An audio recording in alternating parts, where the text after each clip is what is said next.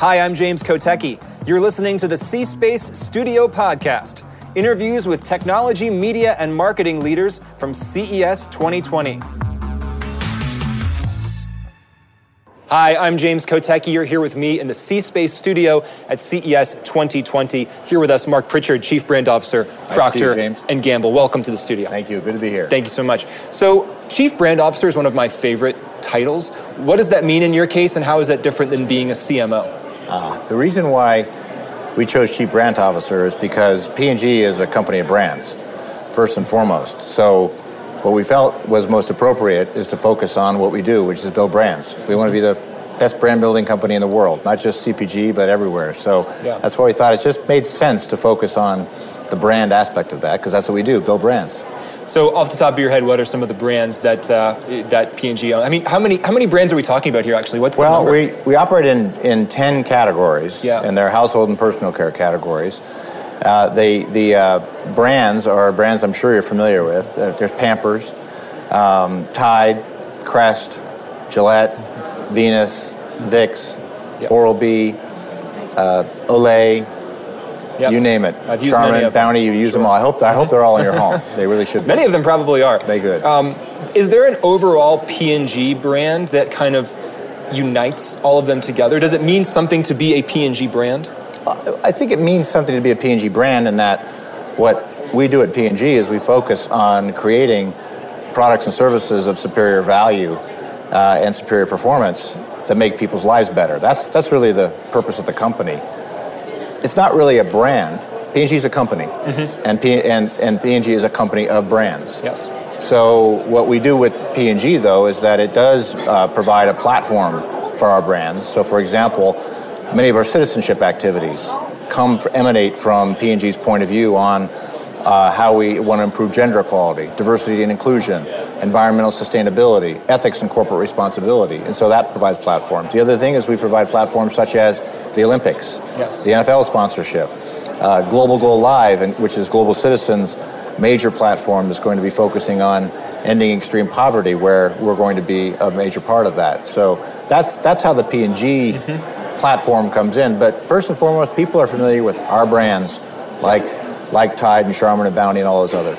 So let's talk about building a brand and the challenges of doing that in the digital era when a single wrong move can kind of blow up into this huge viral moment. How do you approach that? It's just reality. You know, the reality is what technology has enabled us to do is to be connected around the world instantaneously. So what you have to think about as a, as a brand is what's your point of view? What is it that you're trying to offer to people? And what's, what is uh, uh, the insight you have into consumer's life? And then how can you make that better? And, uh, you know, what we do, for example, is first and foremost, we focus on making sure people know how, why our products are better. Mm-hmm. We also do things like promote equality, promote diversity and inclusion, promote sustainability. And we periodically take stands on things. Yes. And when you take a stand, sometimes you might take some heat and you just need to be ready for that. Well, let's talk about one instance of that. Uh, there was a Gillette ad, I think it was almost exactly a year ago. Yeah. Uh, on kind of toxic masculinity that you did take some heat for. Yep. What did you learn from that? Would you do it again the same way? How do you think about that? You know, it's really interesting. It actually debuted here at C Space Storytellers. Mm-hmm. was the first time it was ever shown. Uh, the interesting thing about it is that it was about being a role model for the next generation of men, so the men could be the best they could be. And that's really what the whole thing was about.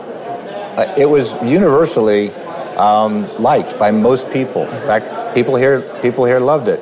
What it did happen, though, is that it was essentially hijacked um, through uh, some editorial comments from just a few sources that then really shifted the narrative.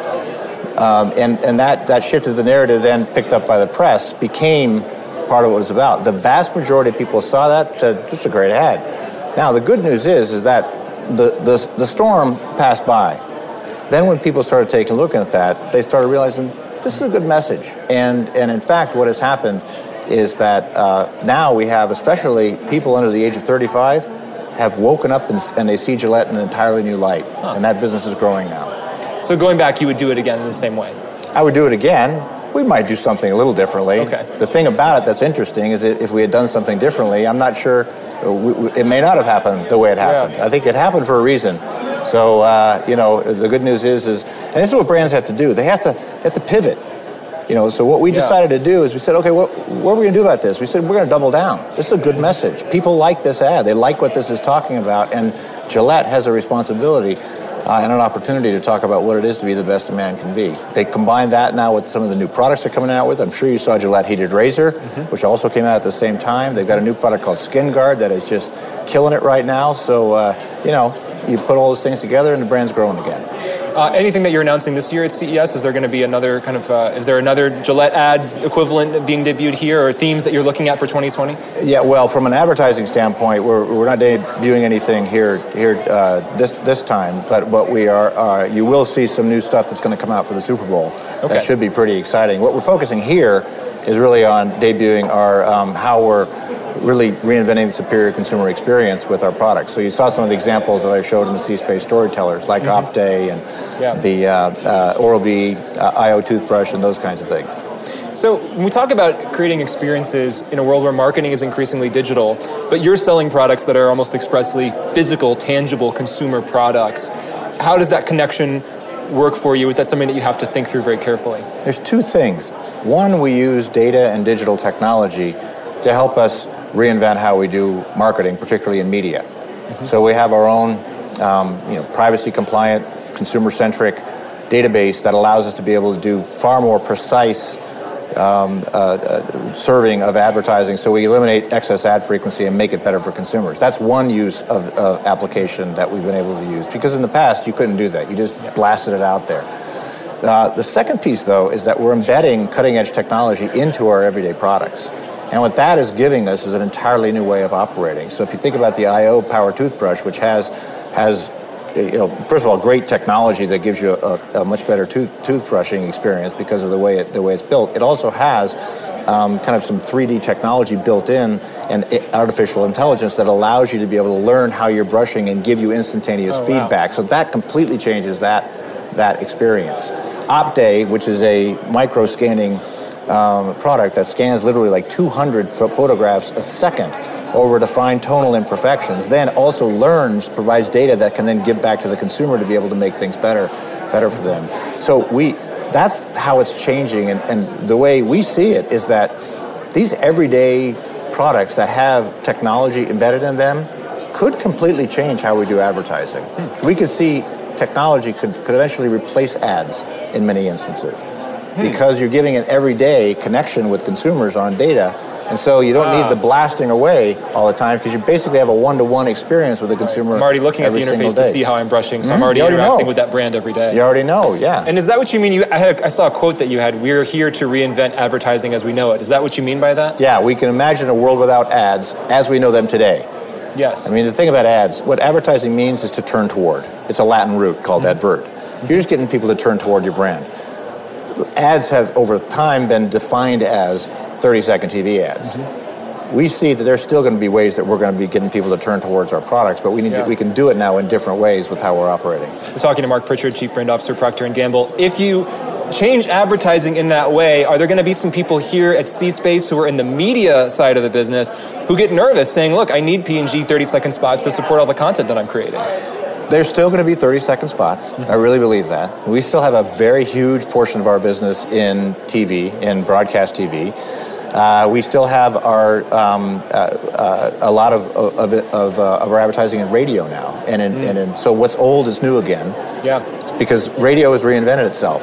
So there's still uh, there also is going to be more over the top. What I think will happen is while there'll still be 30 second ads, you saw what I showed at the, at the storytellers. I showed a 30 second infomercial mm-hmm. because people still want to know how products are used. That still works. Mm-hmm. Th- what's going to happen though is we're going to see more and more advertising that's going to be organically integrated into programming or really clever ways in which in which brands mm-hmm. can come together. Like what Tide did with Sunday Night Football, they actually integrated their, their six weeks worth of advertising into the into the Sunday Night Football, where it looked like it was it was NBC doing it, and it was actually NBC and Tide doing it. Mm-hmm. Um, as we close out here, what is something that you're really excited about for 2020? Wow, I'm so, I'm excited about so many things in 2020 because I think that we're on the cusp of a really big exponential uh, level of disruption that's going to happen in both innovating, innovation, and creativity and brand building.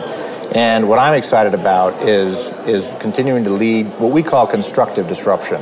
You know, hmm. disrupt in a way that builds the market, that builds value and creates value, and using technology and these new ways of, uh, of, uh, of, creativity by merging the ad world with multiple worlds and putting technology into our products. That is some really, really interesting innovation that I think is going to really bode well for the market, most important for the consumers we serve. So we had creative destruction, and now here comes constructive Construct- disruption. Constructive disruption, exactly Very good. Right. You bet. Mark Pritchard, Chief Brand Officer of Procter & Gamble. Thank you, sir. Thanks so much Great. for being here. You Thank bet. you. This podcast is in partnership with the iHeart Podcast Network.